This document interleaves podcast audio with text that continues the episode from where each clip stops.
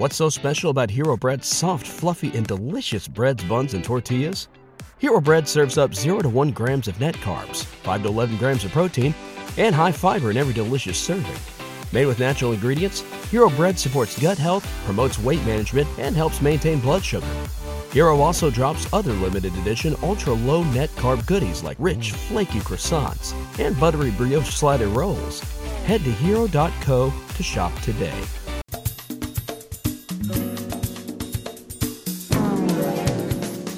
Did you know?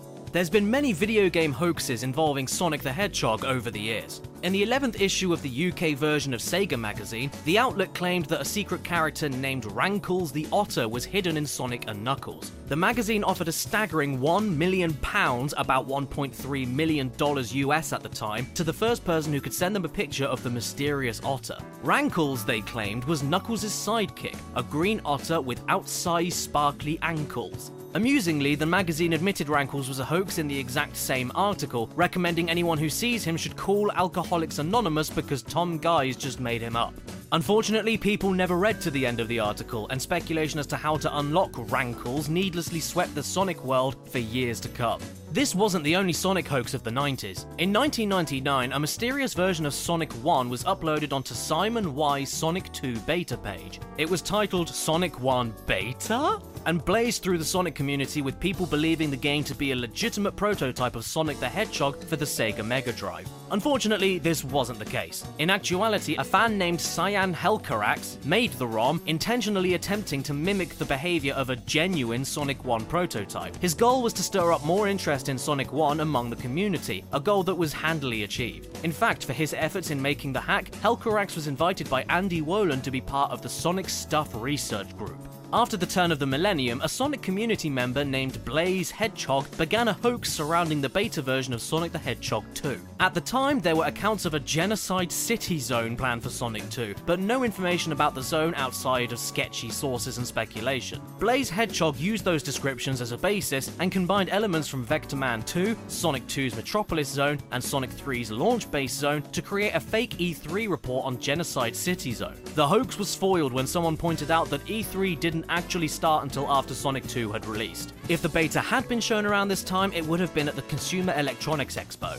In one of the most notorious April Fool's jokes in gaming, Electronic Gaming Monthly claimed Sonic and Tails could be unlocked in Super Smash Bros. Melee by beating 20 enemies in the Cruel Melee mode. EGM also claimed that the player would get a special surprise upon beating Classic mode with either Sonic or Tails. This is obviously false and can be proven so simply by beating 20 enemies in Cruel Melee, though that's probably what EGM wanted. EGM eventually came clean and rewarded those who'd gotten more than 20 KOs in Cruel Melee with copies of Sonic Adventure 2 Battle. Sonic has since become playable in Super Smash Bros. Brawl, Smash for Wii U and 3DS, as well as Ultimate. But Tails only appears as a cameo in the background of Green Hill Zone and as a trophy. The next hoax again comes from Blaze Hedgehog, who made a hoax for the then non existent Sonic Advance 2. Sonic Advance had just come out in Japan and the US, and Blaze knew a sequel was likely. Looking to do better than their last hoax, Blaze went to the effort of making a basic one level game using Sonic Advance assets. They recorded gameplay of it, turned off the lights in their room, and took pictures of the video.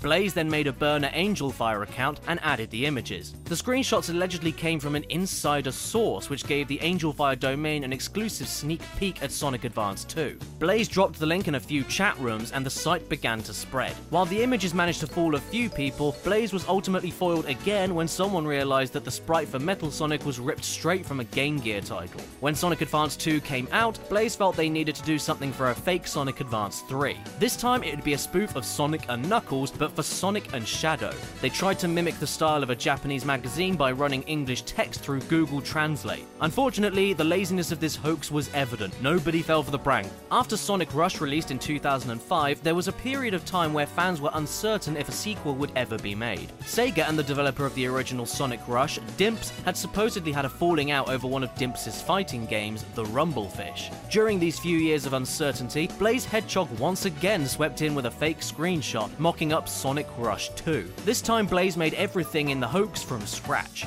Well, everything except for the Sonic model, which was actually from the PC version of Sonic Adventure Adventure DX. Despite the extra effort, it doesn't seem the hoax convinced many either. On March 30th, 2006, a user named SazPaimon posted never before seen footage of Sonic X-treme to the website Sonic Cult. SazPaimon claimed that they traded a prototype of Gradius for this new prototype of Sonic X-treme. Within a few hours, a torrent file appeared on Pirate Bay. The rumor of a new Sonic X-treme build spread like wildfire. Several gaming websites reported on the rumor, as did the magazine Retro Gamer. Two days later, the seeded chunks of the torrent were finally compiled by other users, and it was eventually revealed to be all a hoax. The files were garbled nonsense, with the new footage having been provided by a Sonic X-treme programmer named Chris Senn, who was in on the April Joke. While some found it funny, Assembler Games did not. They threatened to sue everyone involved in the prank.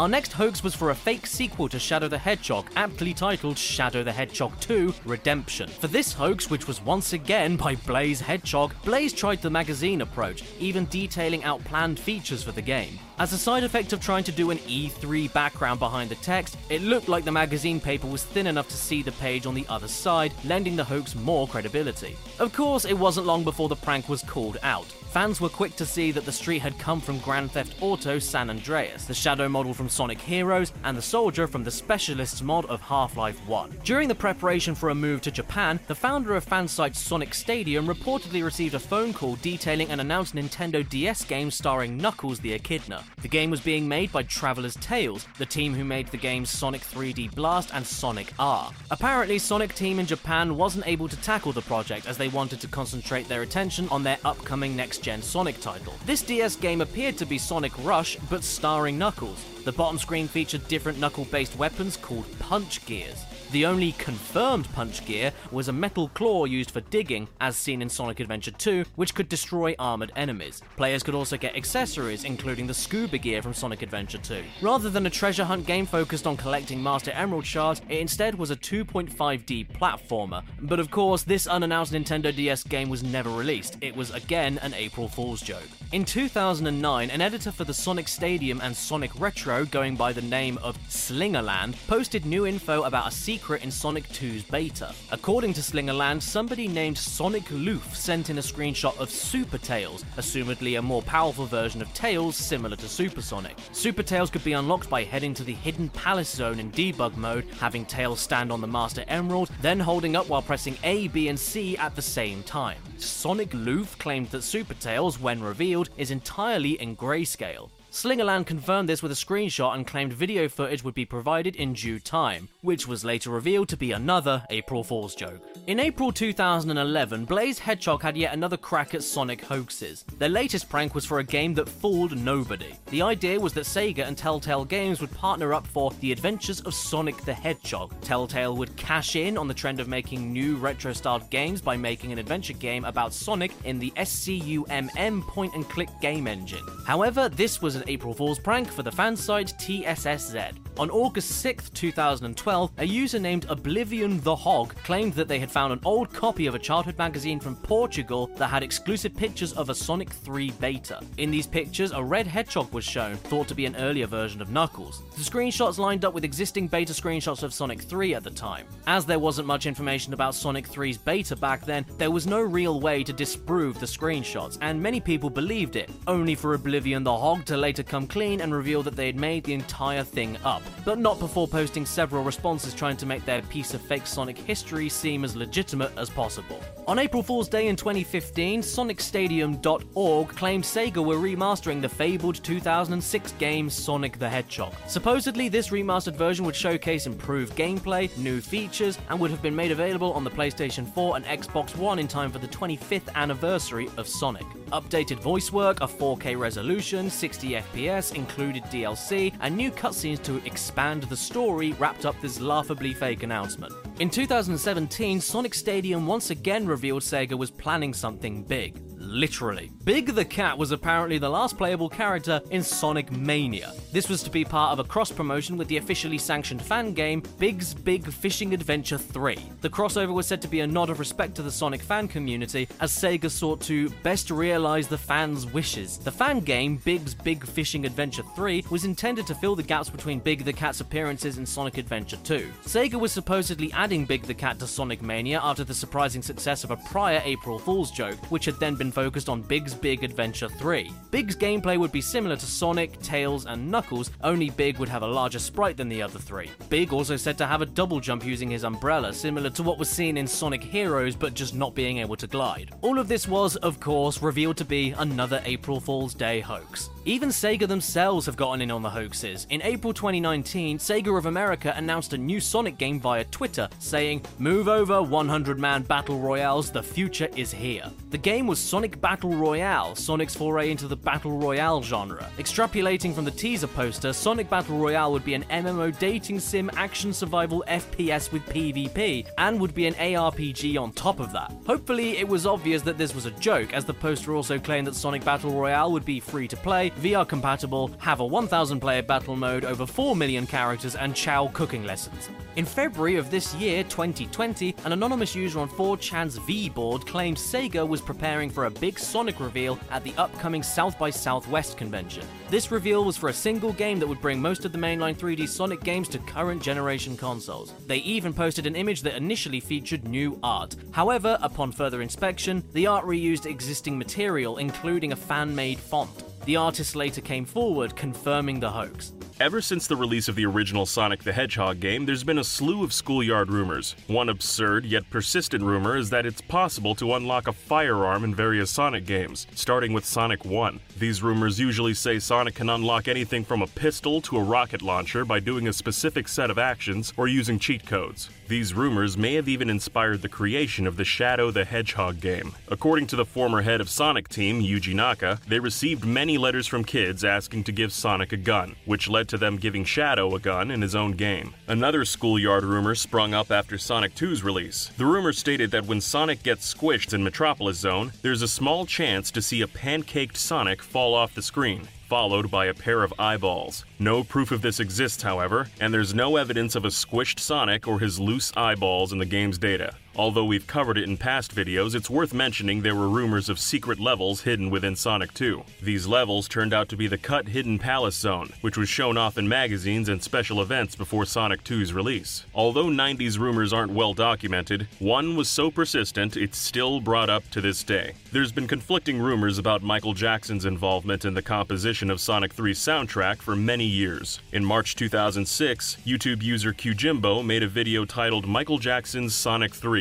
detailing evidence of Jackson's involvement. Their evidence included how Carnival Night Zone's theme had a similar breakdown to Jackson's song Jam, and how the Sonic 3 credits theme had a similar chord progression to Stranger in Moscow. Some tracks also had distinctive vocalizations reminiscent of Jackson's style. Many of Jackson's collaborators were also credited on Sonic 3, including Brad Buxer, Doug Grigsby III, and Cirocco, aka C. Cirocco Jones. And there's already a connection between the two entities, as Sega had worked on Jackson's Moonwalker game. Fans speculated that Jackson was replaced and uncredited due to child abuse allegations surfacing during production of Sonic 3. The Sonic and Knuckles collection for PC fanned the flames of this rumor, as it used different music and didn't feature the Jackson esque vocalizations. However, this may be due to the collection's soundtrack being converted to a MIDI format for PC, which struggled to reproduce the same sounds as the Genesis. Some parts of the rumor were confirmed in a 2005 interview with Roger Hector, the ex director of the Sega Technical Institute. Hector claimed the child abuse scandal emerged during work on Sonic 3, leading to Sonic Spinball composer Howard Drossin rewriting much of Sonic 3's music. However, fans believe Jackson's songs are still in the game. Similarities emerged over the years, such as the Glass Smash sample in Carnival Night Zone also being in Jackson's In the Closet. In 2009, French magazine Black and White spoke to keyboardist Brad Buxer, a frequent Jackson collaborator who was credited in Sonic 3. He confirmed Jackson worked on Sonic 3, but as he'd never played it himself, Buxer couldn't confirm if the tracks made it into the game. However, he and other songwriters for Sonic 3 have contradicted Hector, stating Jackson withdrew his credit as he was unhappy with how his tracks sounded on the Genesis sound hardware.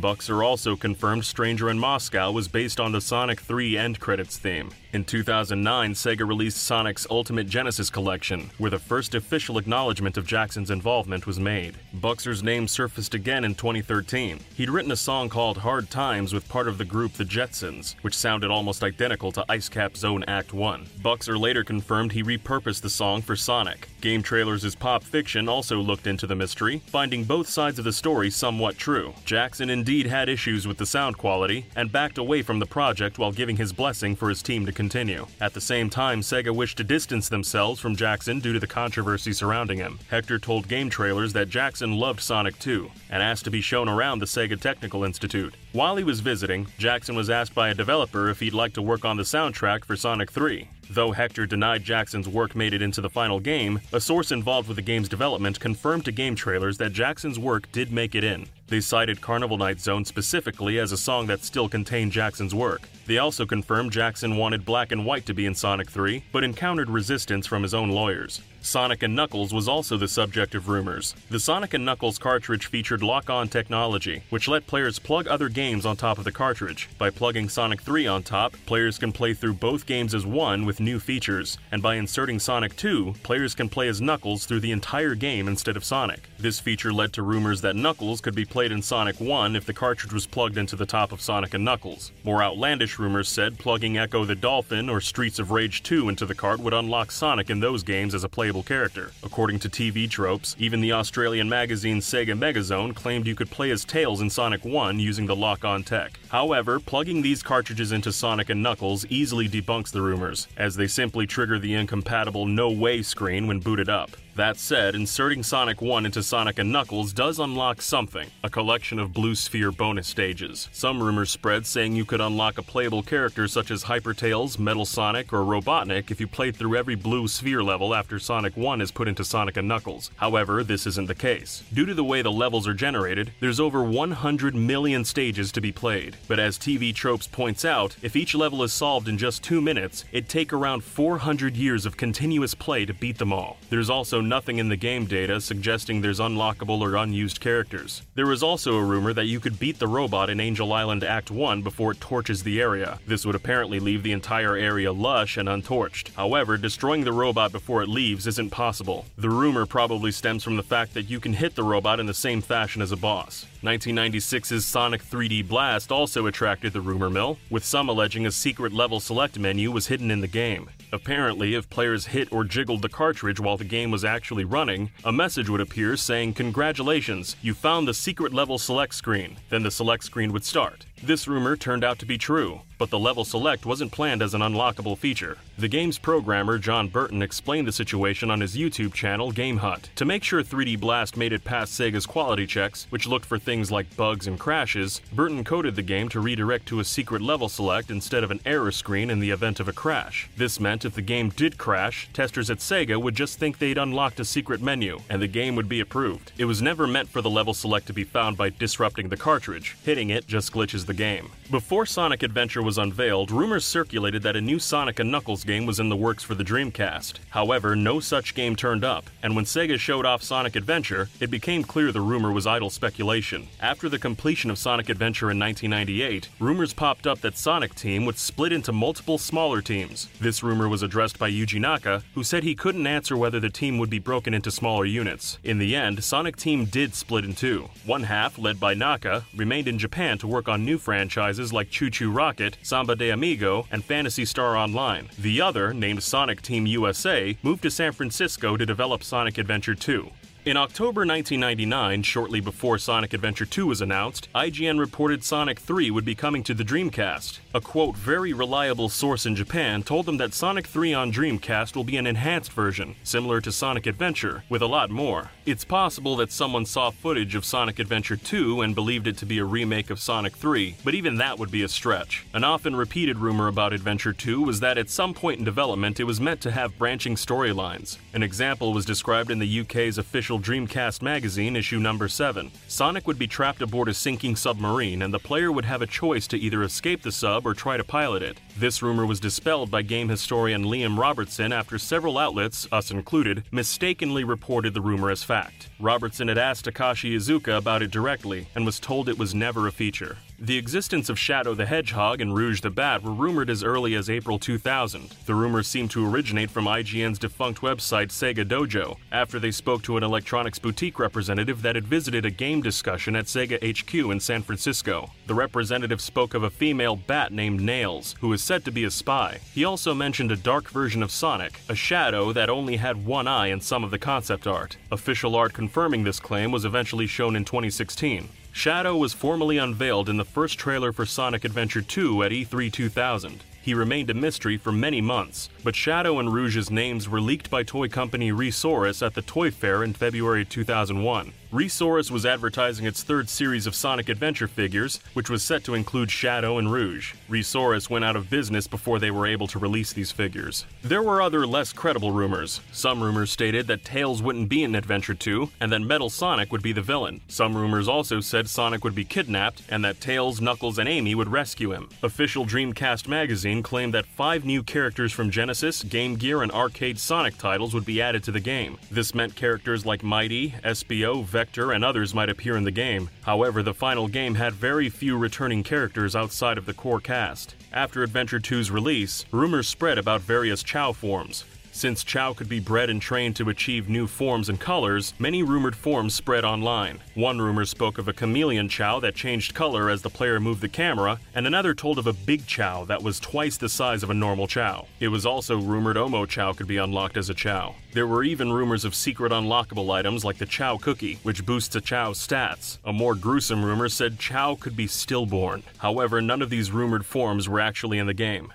Say goodbye to your credit card rewards. Greedy corporate mega stores, led by Walmart and Target, are pushing for a law in Congress to take away your hard earned cash back and travel points to line their pockets. The Durbin Marshall credit card bill would enact harmful credit card routing mandates that would end credit card rewards as we know it. If you love your credit card rewards, tell your lawmakers hands off my rewards. Tell them to oppose the Durbin Marshall credit card bill. What's the easiest choice you can make? Window instead of middle seat? Picking a vendor who sends a great gift basket? Outsourcing business tasks you hate? What about selling with Shopify?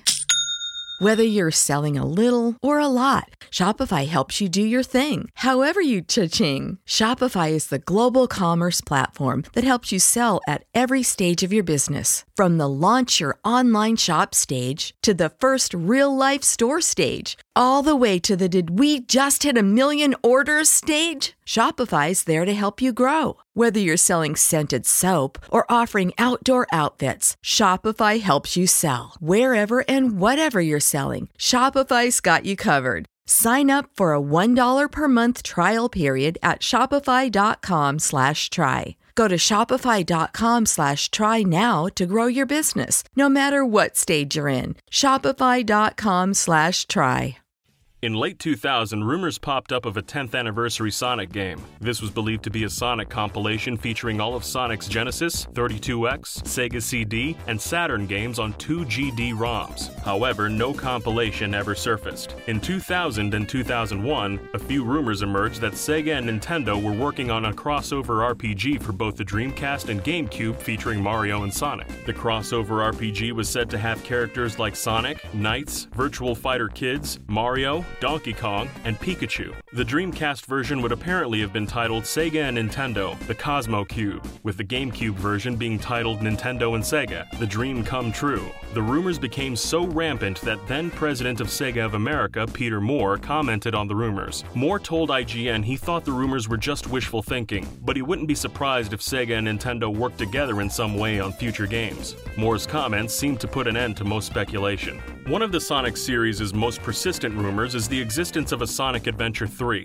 One of the earliest rumors of a Sonic Adventure 3 was posted in May 2002 by several outlets, claiming the game had entered development. The rumor also alleged the game would release on GameCube and Xbox, and that it had Sonic, Shadow, Tails, and Knuckles as playable characters. The game would also have the best camera system ever seen in any platform ever. This, unfortunately, wasn't the case. Takashi Iizuka believes the series has advanced beyond the adventure titles, and confirmed the only way a third game would happen is if the gameplay evolved to a point where they'd feel justified naming it Adventure 3. However, some fans believe 2006's Sonic the Hedgehog is the missing Sonic Adventure 3, as the game shares many similarities with the adventure titles. Sonic Unleashed was also titled Sonic World Adventure in Japan, which could be seen as the third entry. In May 2002, the Sonic fan site SonicHQ.net reported on two rumored games. These were a game titled Sonic and Shadow for the Game Boy Advance, and Chao Racing, which was also for a GBA release. While Chao Racing was self explanatory, Sonic and Shadow was presumably a platformer. However, the site provided no info on either game besides their names, and the titles never came about. A few rumors also spread after the release of Sonic Heroes. It was rumored that you could unlock Metal Sonic in the game by getting an A rank in every stage, just like in Adventure DX. Another rumor said that getting an A rank on everything would unlock Team Metal, who would chase Team Sonic throughout their stages. A rumor about the voice cast of the Sonic games popped up after the release of Sonic Advance 3. This was the final game in the series with the original Sonic Adventure voice cast. From Shadow the Hedgehog onwards, they were replaced by the cast from Sonic X. The game also marked the last time Eggman's voice actor, Deem Bristow, would record new lines for the character before his passing. Some Sonic fans speculated that Bristow's passing is what made Sega replace the existing voice lineup with the Sonic X cast, but this wasn't true. In 2008, Sonic fan site SonicScene.net interviewed Eggman's current voice actor, Mike Pollock. Pollock revealed that the choice to replace the Adventure cast with Sonic X's was made before Bristow's passing. Pollock said it was a business decision, which also lines up with statements from Simon Jeffery, who was president of Sega of America until 2009. Jeffery told SonicStadium.org Sega of America are a subsidiary of Sega of Japan. They reside in Japan and do not come under my jurisdiction at all. Likewise, Sega of America has no say in the voice casting. There was another small rumor surrounding the Japanese version of Shadow the Hedgehog. Apparently, Maria's death scene was more graphic and featured red blood. However, in reality, the scene obscures any graphic imagery, just like in the West. Rumors also popped up around 2006's Sonic the Hedgehog. There was a rainbow gem in the game's demo that could be found at the store but couldn't be bought. This led to fans assuming it'd be in the final game, but when the game released, the gem was nowhere to be found. This led to rumors the gem was hidden and had to be unlocked through some feat. This ranged from beating all the game's hard mode stages, finishing every stage quickly, or finishing every stage with a perfect score. Fans were fueled by the idea that the gem would unlock the ability to turn into Supersonic. However, the rainbow gem was cut from the final game, despite it originally being planned to unlock Supersonic in some way.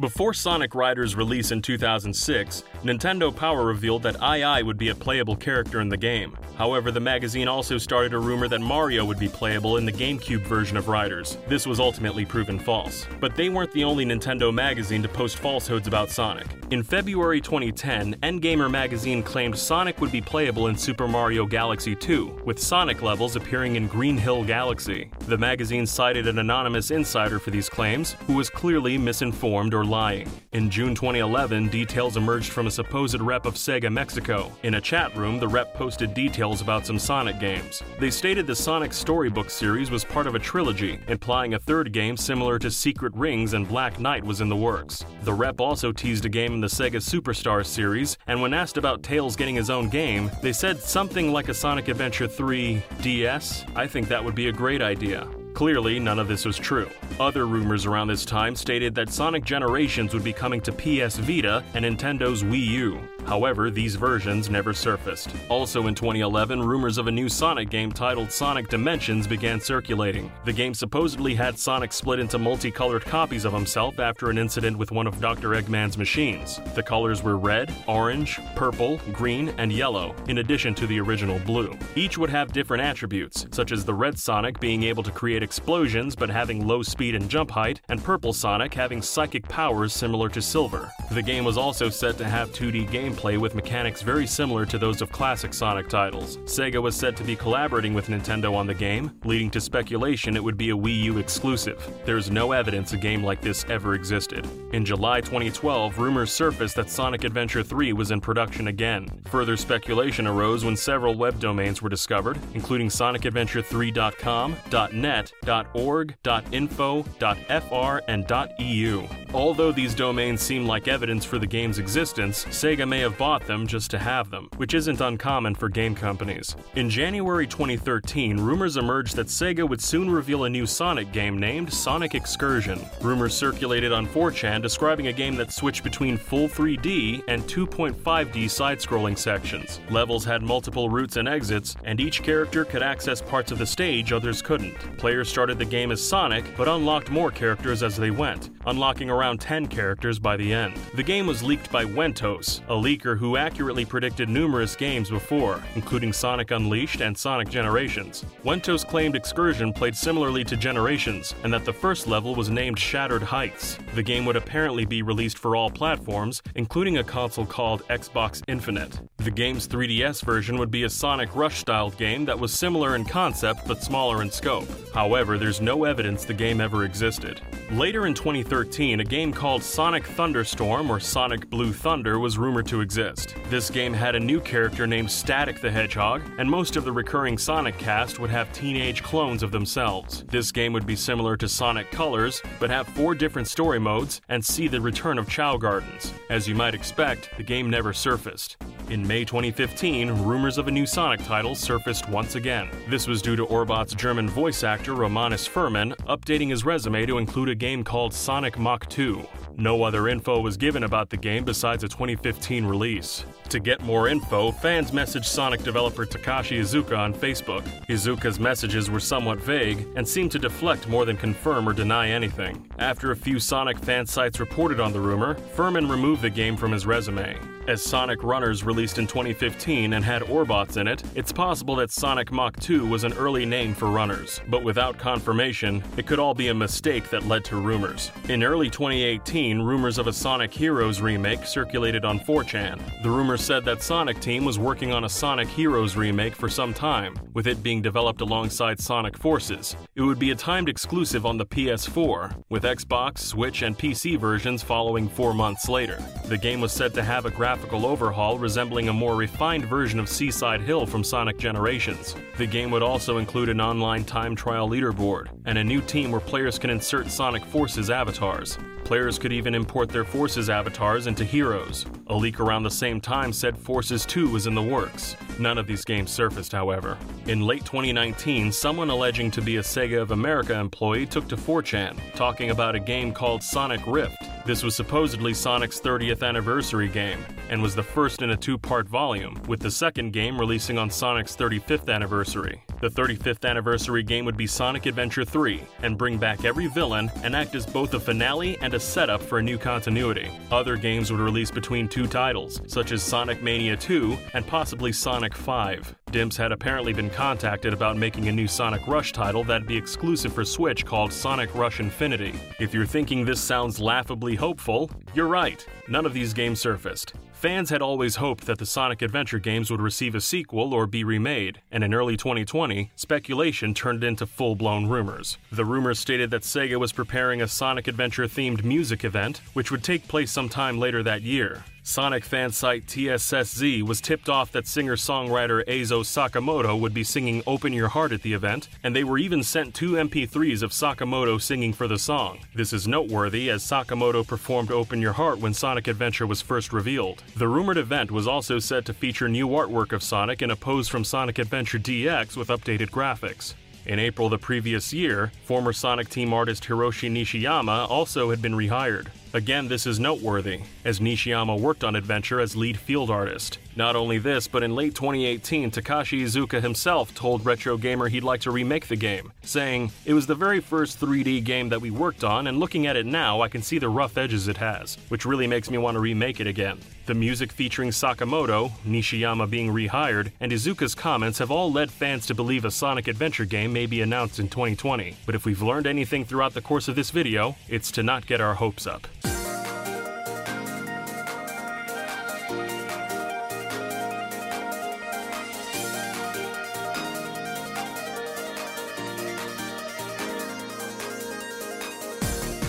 Intended to tide over audiences awaiting a true original 3D Sonic adventure on the Sega Saturn, Sonic R ultimately ended up as one of the closest things fans would ever come to one. Desperate to fill a gap in their 1997 holiday lineup, Sega handed their mascot over to Traveller's Tales. The result was an unconventional on foot racer with an upbeat Europop soundtrack. But how did such a departure from the traditional installments of Sega's biggest platforming series come to be? Chasing up former staff and scanning through the wealth of information carefully archived by sites like Sonic Retro, I've been piecing together the story behind Sonic R. Join me as I go back in time to another world when Sega was still trying to change the Saturn's fortunes.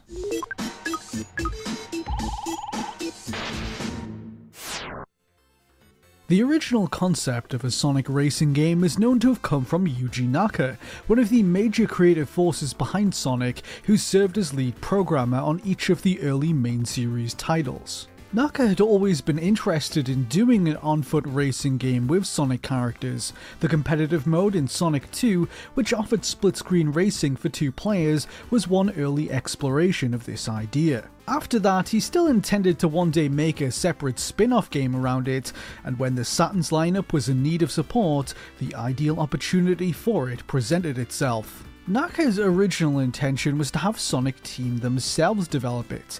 However, they had since become otherwise engaged creating a Saturn collection of Sonic's Mega Drive outings called Sonic Jam. Sega instead turned to a small developer in Knutsford, England. Traveller's Tales had first caught Sega's attention with their Mega Drive version of the Toy Story tie-in video game. Impressed with this effort, Yuji Naka had personally recommended them for a potential collaboration. The result was Sonic 3D Blast for the Mega Drive and Saturn, a platformer that offered a different take on the hedgehog with an isometric camera perspective. Sega was sufficiently pleased with their work on this title that they were already considering them for another future Sonic project before the end of its development. When Sega eventually chose Traveller's Tales for their Sonic racing game, however, they were already underway on another project for them. I spoke to John Burton, Sonic R's lead programmer and the founder of Traveller's Tales, who recounted what happened. The developers at TT had been creating their own engine, designed specifically to be used for racing games on on the Saturn.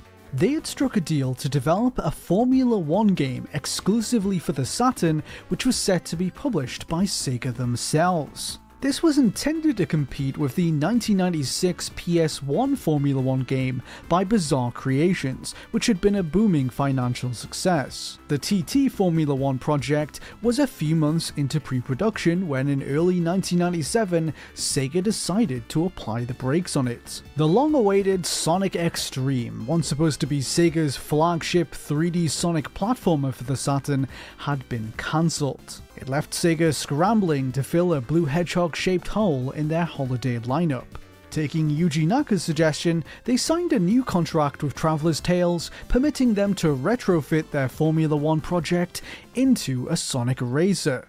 Development began in around February 1997, during which time it was known as Sonic TT. References to this title can be found in the game's source code. John Burton told me that this was a nod not only to Traveller's Tales, but to racing terms like Time Trial and Tourist Trophy. Sega initially signaled that they liked the idea, but later chose to change it after a couple of months to Sonic R. According to an interview conducted in early 1997 with a Sega spokesperson, quote, the R stands for many different things and not just racing. It is up to the player to decide exactly what. Due to Sega being based in Japan, the game was subject to a transcontinental development. Characters and levels were sketched out by Japanese staff and sent over to Traveller's Tales in England for them to model and program. In the case of the racetracks, they were quite literally sketched out on paper. Sega's artists sent Traveller's Tales actual paper drawings of the map layouts for them to adapt.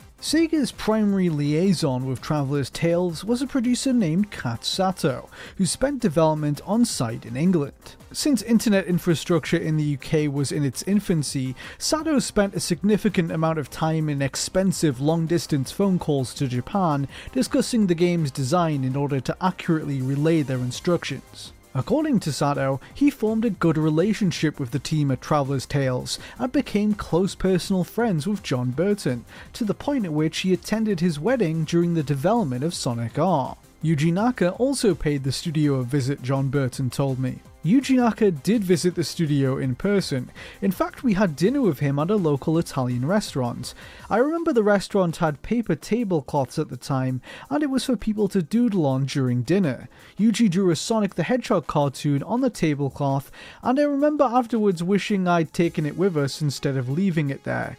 I also met him again in Japan. We had a meeting and dinner, I think. I remember he parked his Sonic Blue Porsche 911 in one of those vending machine car parks they have in Japan. I'd never seen parking like that before. By March 14th, 1997, the developers had put together an early first prototype for the game, which John Burton later labeled 0.1. Retrofitting some of the work done on their Formula One game, this essentially acted as a first run at demonstrating the technology that would power Sonic R. The user could guide the camera on a fixed track through a metallic blue racecourse, complete with Sonic and Robotnik Easter eggs in the background, and in true Sonic fashion, a loop-de-loop. The environment seen in 0.1 was made for internal purposes, and never appeared in later builds. Three weeks later, however, the team was starting to realise the first level that would make it into the release game. Shared by John Burton in 2017 on YouTube, version 0.2 features a very early resort island. Like the previous prototype, it can only be controlled by maneuvering down a predetermined line, but it offers us a glimpse into what was and what had yet to be at this early phase. Multiple Sonic models glide down the track, an early test of multiple characters before other character models had been built in. The level featured a clearly very different skybox. This was actually a placeholder used for test purposes, which originated from another Traveller's Tales game, 1994's Mickey Mania. It was taken from the background of the Moose Hunters level, based on the classic Disney short of the same name. Another noteworthy fixture of this build is a metallic Sonic model floating throughout the course. This was implemented to test reflection mapping on characters during gameplay, but the Saturn, with its limited capabilities, was unable to support it according to John Burton. The effect was instead reserved for other parts of the game, such as the rotating R on the title screen and the reflective Sonic head seen during loading. Sonic R's art, by all accounts, evolved considerably over the course of its creation, and was initially intended to feature a style much closer to Sonic 3D Blast. Resort Island, for example, once included foliage textures that were identical to those seen in 3D Blast, but this direction was later abandoned. The following prototype 0.3 from May 2nd, 1997 marks the first demo to be shown to Sega. By this point, the player had more direct control over Sonic. We can start to see the beginning of the game's innovative fading technology to mask its draw distance, and the rings now had collision programmed, meaning they could be collected. The ring gates, on the other hand, which players can unlock by collecting a certain amount of rings, had yet to be put in place. Sonic could instead freely walk through the cave, where one would later be added. This build shows us another unused skybox as well, one including a sun setting over a mountain range. As it turns out, this background was intended to be used in the game until fairly late on. Sonic R was previewed by a myriad of different publications in the run up to launch, and this evening variant of Resort Island was included in many of them. It appears to have been present in the game until sometime in summer of 1997. John Burton has explained the very simple rationale behind its removal. Upon listening to Can You Feel the Sunshine, the track's musical theme, it dawned upon John how out of place the background felt in consideration of its lyrics. It was therefore altered to be set during the middle of the day, so players could truly feel the aforementioned sunshine. The game made its official public debut at E3 in June 1997. A trailer circulated at the time claimed it was 20% completed. Builds with an early version of Resort Island were playable on the show floor to attendees, and the developers took this opportunity to closely observe the reactions of players. One valuable piece of feedback gathered from this experience relates to the water which flows throughout the level. John Burton said that in these prototypes, falling into the lake would slow the player down significantly, making it hard for them to recover in the competition. People sampling the demo would often abandon their play sessions entirely when this happened, quickly losing interest and walking away from the kiosks. When the team returned from E3 that year, John therefore made it a priority to speed up movement when underwater, making it less daunting and easier for players to regain their footing in the race. As others tell it, however, Sonic R garnered some very negative reactions at E3, causing considerable concern at Sega. Hirokazu Yasuhara, who was best known for being the lead designer on the original 2D Sonic games, spoke candidly about this in a 2003 interview with Game Informer. He revealed that he was drafted in mid development to revamp its level design. Sega asked me to work with Traveller's Tales. Sonic R had received awful reviews at E3, and Sega wanted me to improve it. I was asked to help out, even though I was not working on Sonic games anymore. Sonic R was promoted by Sega as part of a multi game marketing strategy called Project Sonic. The goal of this label was to advertise Sonic Saturn titles and to boost the franchise's profile in Japan. Phase 1 of Project Sonic was Sonic Jam, while Sonic R became Phase 2. By all accounts, it was shown to journalists not only at E3 but behind closed doors numerous times in the months after. It's in these previews that we can see more cuts and changes made on the road to release. The character icons seen on the left of the HUD featured different art, similar in appearance to the item boxes from 2D Sonic games. They were later redone and given new black backgrounds. The ring gates in Resort Island originally required a far higher amount of rings to pass through. One, for instance, needed as many as 100 rings, whereas the same gate in the finish game asks for half that amount. The mini-map seen in the bottom right of the screen in the finish game is noticeably missing from these prototypes, although one was always intended to be added later, it simply had yet to be implemented. Sonic R was prominently featured in the UK's Sega Saturn magazine, and it was in the August 1997 issue that they showed off a power up which was ultimately destined for the cutting room floor. The game was originally intended to include the three element shields introduced in Sonic the Hedgehog 3 the Bubble Shield, the Lightning Shield, and the Flame Shield, and it was the last of those which was subject to removal. Like its appearance in Sonic 3, the Flame Shield essentially functioned as a buffer against attacks and would be extinguished if the player fell underwater. The item was removed from the game a few months out from release, as the developers deemed it too similar to the Lightning Shield, which too protected against attacks and disappeared after coming into contact with water, but also had the benefit of attracting nearby rings. The Flame Shields that were built into the game appear to have been replaced by Lightning Shields, if a leaked prototype from September 97 is any indication, as the Lightning Shields in this version share the same colour graphic as the Flame Shield, but do attract rings. One noticeable difference between earlier prototypes and later builds is the appearance of Dr. Robotnik's Eggmobile ship. Its undercarriage once sported a large black and red missile with a mischievous grinning face. It was eventually altered to a grey cannon due to impracticalities presented by the original design. The developers would have had to animate the missile detaching from the underside of Robotnik's vehicle and a new one appearing in its place, something John Burton said their engine was not set up to support on the Sega Saturn. That's why in prototypes with the older design, Robotnik's missile cannot actually fire. The final design, which was much simpler, also had the benefit of trimming the model's polygon count. Another significant change to weaponry in the game concerns Amy's car.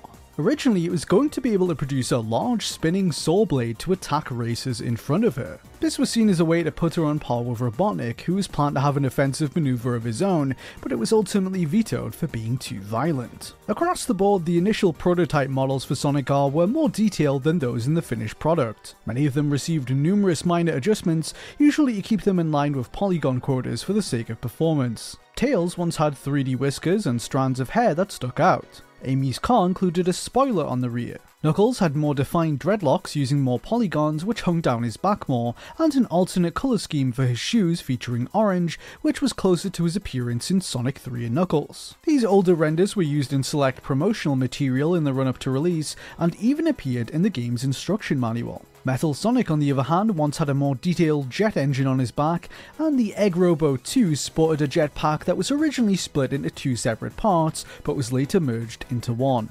Throughout 1997, Sonic R appeared on multiple occasions in Sega Video Magazine, a series of promotional VHS tapes sent out to advertise new and upcoming Sega products in Japan. The footage used in these tapes includes unfinished versions of Tails and Knuckles, distinguishable by the blue aura around them when jumping. This indicates that they must have been newly added to the game, as the developers had yet to alter the aura from Sonic's blue to their respective orange and red colours. These clips are also notable for featuring an alternate version of the game's main musical theme, Super Sonic Racing. While the final song was performed by TJ Davis, this iteration, which had different instrumentation, was sung by another artist.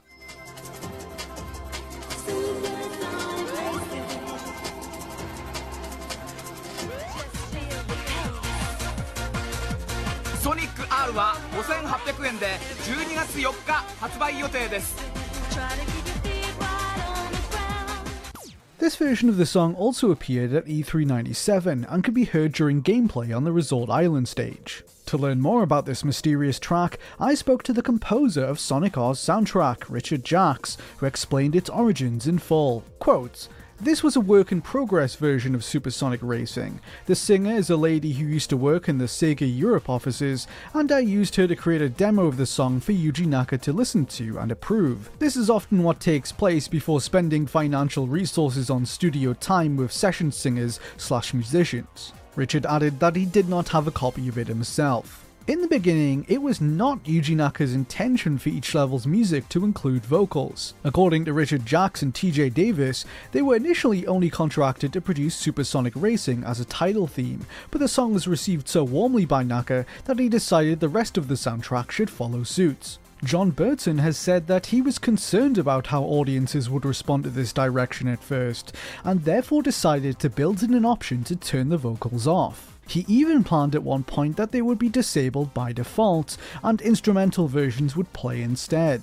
Over time, however, he grew to like the vocal tracks, so much so that he decided they would be turned on by default in the final game. As 1997 went on, Traveller's Tales continued interacting with the press, providing up to date information as the project raced towards the finish line. Tips and Tricks magazine was one such outlet to cover the game, and in September 97, they reported on two different gameplay modes that ultimately didn't make it into the release game. Quotes, a variety of gameplay modes are available ring attack, relay race, and even tag.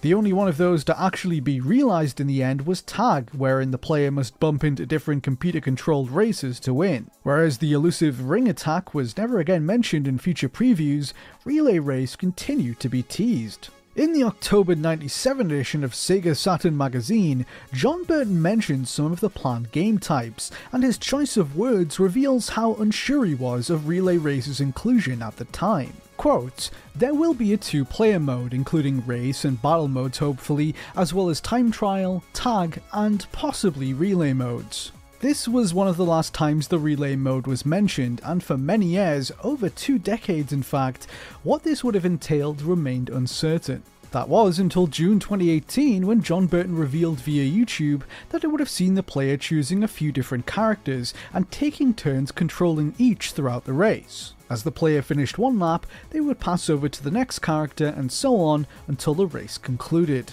John wasn't completely sure of why it was dropped, but speculated the game's tech simply wasn't set up to do character swapping of this nature. Time constraints may have also played a role, given how the developers had a strict deadline for Sonic R to be on sale in time for the 1997 holiday period. This may also explain the absence of another mode teased in magazines at the time called Mirror Mode. Like the mode of the same name from the Mario Kart series, this would have reflected each track, challenging the player's knowledge of each course with this added twist. A mirror mode appearing in Sonic R was mentioned in a couple of different previews, including the aforementioned Sega Saturn magazine write up from October 97. John Burton believes that it was never finished primarily because its implementation would have slowed down the game's polygon draw code. Its removal is just another reminder of the delicate balance Traveller's Tales had to strike as they attempted to work within the Saturn's hardware limitations. In the final months before launch, a mock up of the game's cover was sent out to media outlets and toy catalogs featuring different art from that which later showed up on store shelves. A version of this art also functioned as the title screen in prototypes. The original render seen here was drawn in a 2D style more in line with other Sonic covers from this era, but was eventually redesigned. What replaced it was a completely different take on the material with 3D visuals. John Burton has said that he much prefers the original rendition and that Sega had it redone to avoid spoiling the presence of Metal Sonic, a secret unlockable character who could be seen on the older cover. The original box art does briefly appear in the final game, however, at the end of the credits, with the phrase See ya placed over it. The high resolution 3D models of characters and levels took multiple days to render, according to Burton. The Silicon graphics computers which produced them cost $30,000 each, using software packages worth $20,000 back in 1997. Some minor differences can be observed between the final courses and these renders, such as in the case of Regal Ruin. In the finished version, pillars were later added into the pool of water to the right of the start line, for example. Through examining earlier builds and previews, we can see that each level in the game had a single word working title during development. Resort Island was Island, Radical City was City, Regal Ruin was Ruin, and according to the November 97 edition of Saturn Power magazine, Reactive Factory was originally referred to as Industrial before being changed to Factory. Each was later given a title starting with the letter R to match the game's namesake. We can mine further changes from a prototype shared by Hidden Palace dated September 1997, which contains three different levels Island, City, and Factory, the last of which is still very unfinished. The differences between it and the release build are manifold. The prototype has different menus which are static and include the older high poly renders of the characters. Different loading screens featuring a disc with a reflection of the original title screen art. The race countdown timer sound is different, and its text reads 3, 2, 1, go, which was later changed to Ready, Set, Go, with a line voiced by TJ Davis.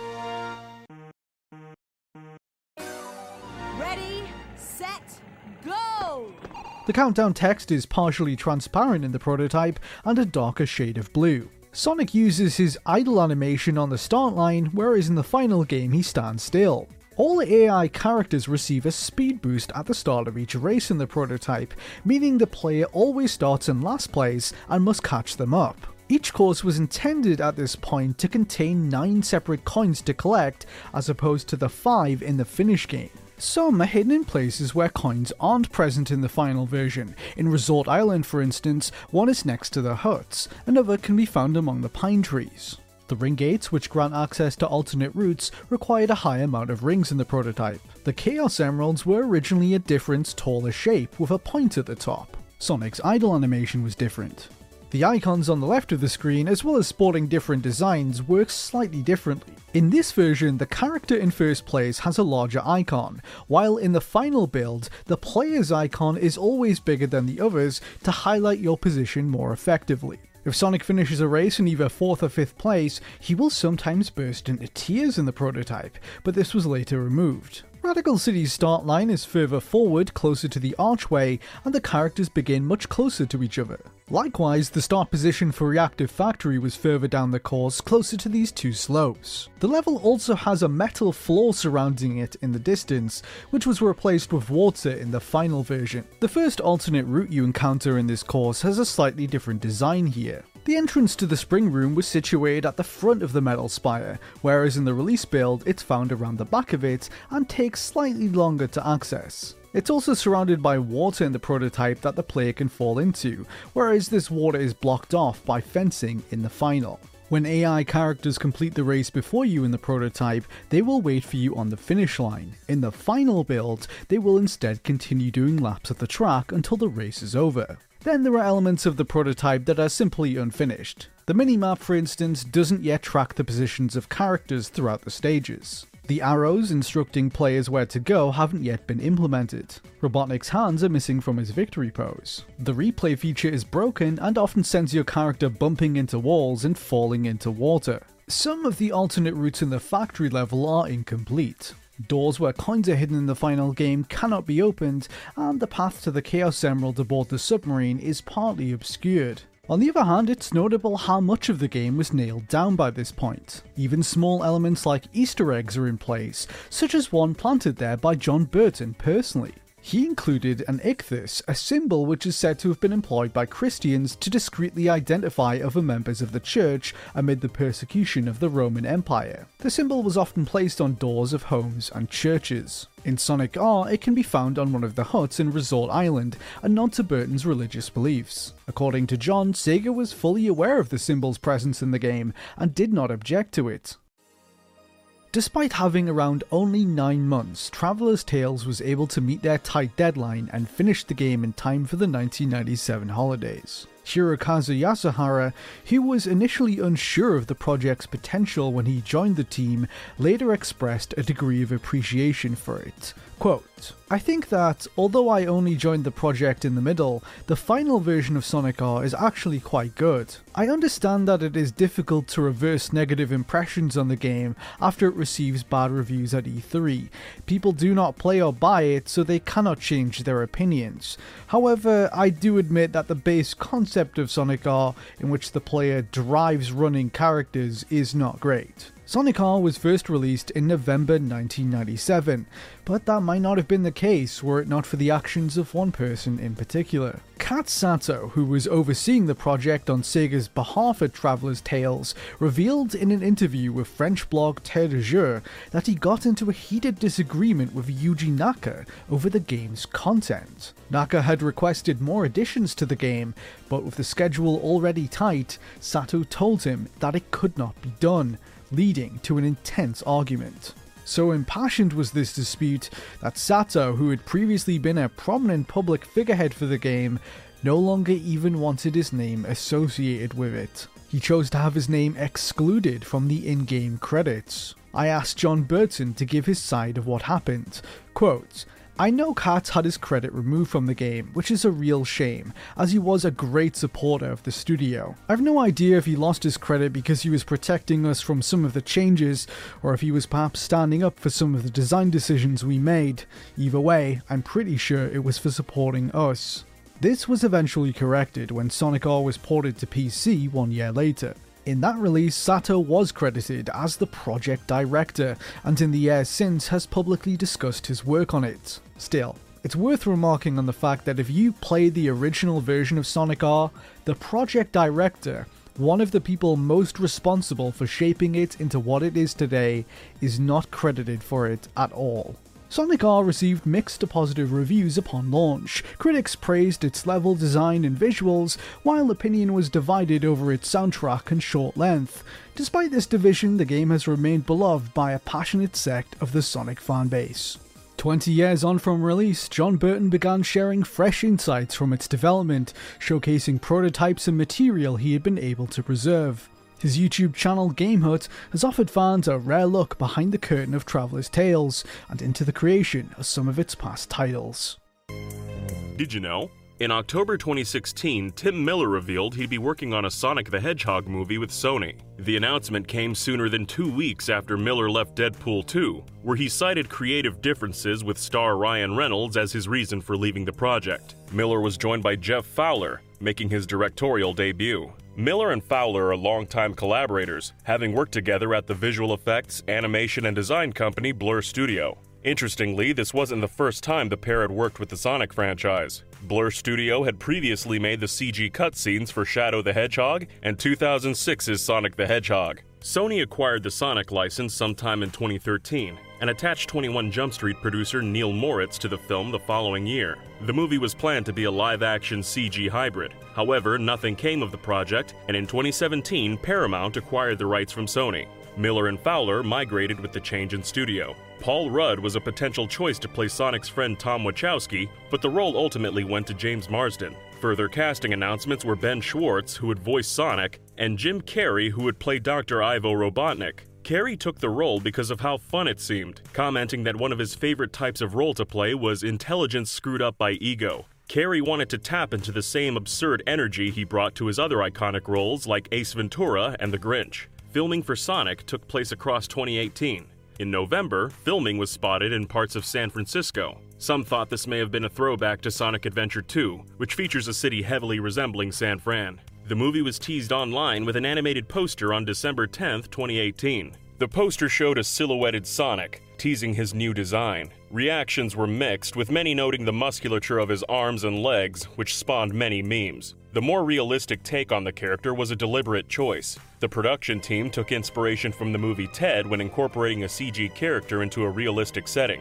Giving Sonic realistic fur was the first alteration made to his character design, according to Miller, as it made him feel like a real creature. The most difficult part of making his design more realistic was the eyes. Sonic is usually depicted stylistically with a single eye with two pupils, which the filmmakers felt wouldn't work in a realistic setting. Sega resisted the decision to separate his eyes, but Miller was firm that a single eye would look strange. Miller was also concerned about the limits of Sonic's speed and strove to keep his powers grounded. Despite this, Sonic is apparently capable of moving so fast that it appears time has stopped in the first trailer. On December 13th, more posters were leaked, one revealing Sonic's final design, and the other showing him sitting atop the Golden Gate Bridge. This latter poster was soon confirmed to be real.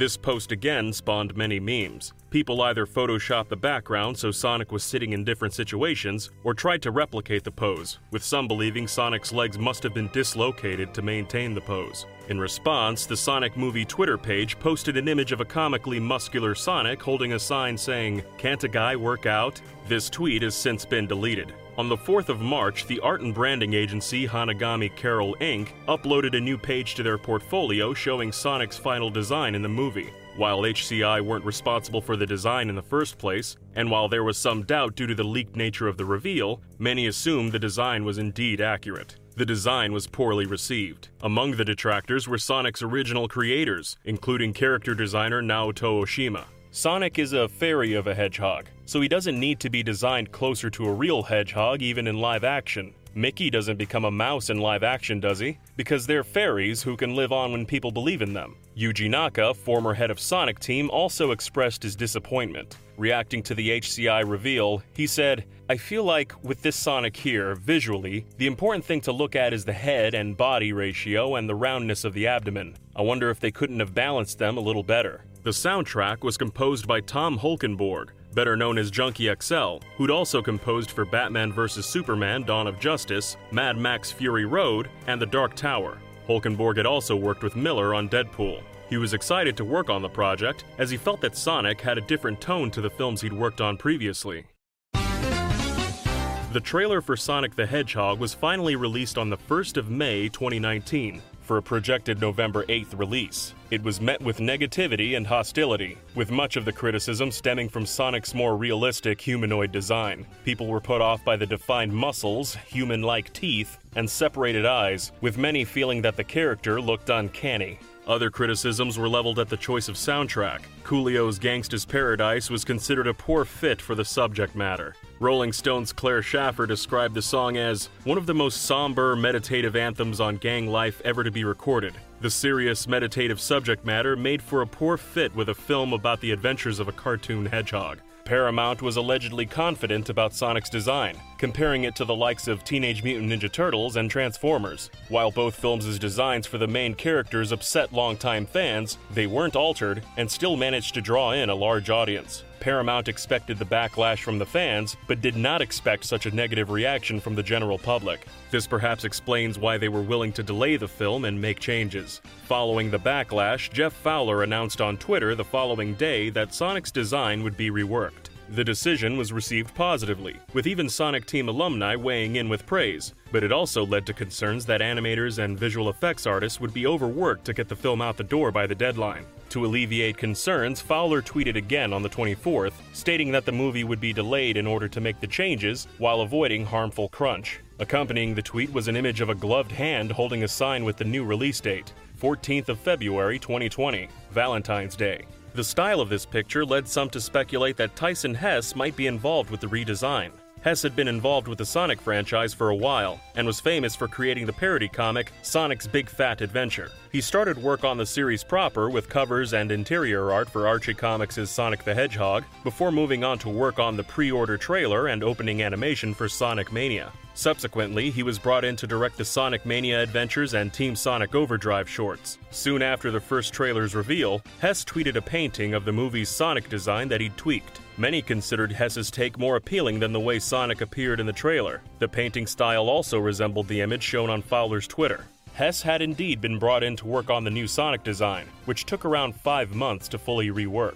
In an interview with fan site Sonic Team Argentina, animator Max Schneider stated the redesign process began with Sonic's face. The team compared the design shown in the initial trailer with modern Sonic and tried to find a happy medium between the two. Redesigning the character wasn't just a case of creating a new model and then applying the animations. A new rig had to be created based on the new design, and then everything had to be reanimated using that rig.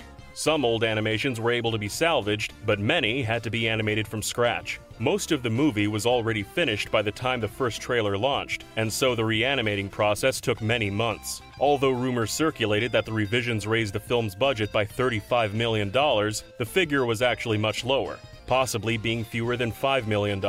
Schneider also stated that the animators weren't overworked to complete the job on time. Puma had made a deal with Sega to create a collection of footwear based on Sonic, with this footwear also appearing in the film. While in his original design, Sonic wore Puma Speed 500s, the redesign chose a pair of shoes that more closely resembled Sonic's classic footwear, the Dare slip on sneakers, colored red and white. The redesign was unveiled in a new trailer on the 12th of November 2019 and was positively received. Ex Sonic team staff had a more positive reaction to the revised design as well. Yuji Naka wished there'd be a version of the movie with the old design and expressed dissatisfaction that Sonic's eyes were still separate. However, his overall impression was much more positive, and he felt that it looked a lot more like Sonic now that he was wearing his gloves. Hesse's involvement was confirmed when he tweeted a painting of the revised Sonic design, stating that he was honored to have been brought in to work on it. The positive response was poisoned somewhat by the announcement that moving picture company Vancouver, the studio behind much of the reanimation, were shut down soon after their work on the movie wrapped up.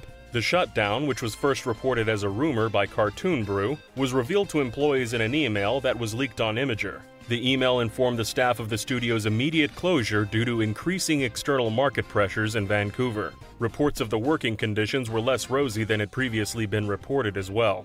According to an anonymous member of staff on Reddit, the announcement came after staff had finished working on two infamous projects, presumably Sonic the Hedgehog and Cats. The user claimed that staff had worked multiple weeks without rest and regularly had to work 17 plus hour shifts, sometimes three or four days in a row.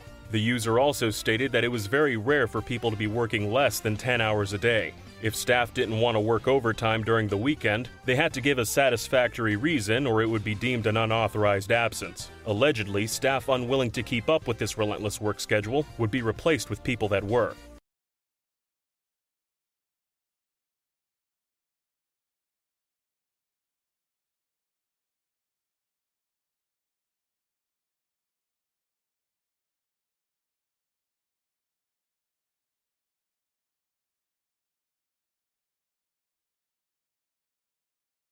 BetMGM has an unreal deal for sports fans in Maryland. Turn $5 into $150 instantly when you place your first wager at BetMGM. Simply download the BetMGM app and sign up using code OldLine150. Then, place a $5 wager on any sport. You'll receive $150 in bonus bets, regardless of your wager's outcome. And if you think the fun stops there, the king of sportsbooks has plenty of surprises in store. Check out daily promotions, same game parlays, live bets, and so much more. Download the app in Maryland today and get $150 in bonus bets instantly from your first wager only at BetMGM. BetMGM and GameSense remind you to play responsibly. See BetMGM.com for terms. 21 plus only. Maryland only. New customer offer. Subject to eligibility requirements. Rewards are non withdrawable bonus bets that expire in seven days. From issuance, please play responsibly. For help, visit mdgamblinghelp.org or call 1 800 Gambler in partnership with MGM National Harbor. Promotional not available in Washington, D.C. What's so special about Hero Bread's soft, fluffy, and delicious breads, buns, and tortillas? These ultra low net carb baked goods contain zero sugar, fewer calories, and more protein than the leading brands, and are high in fiber to support gut health. Shop now at hero.co.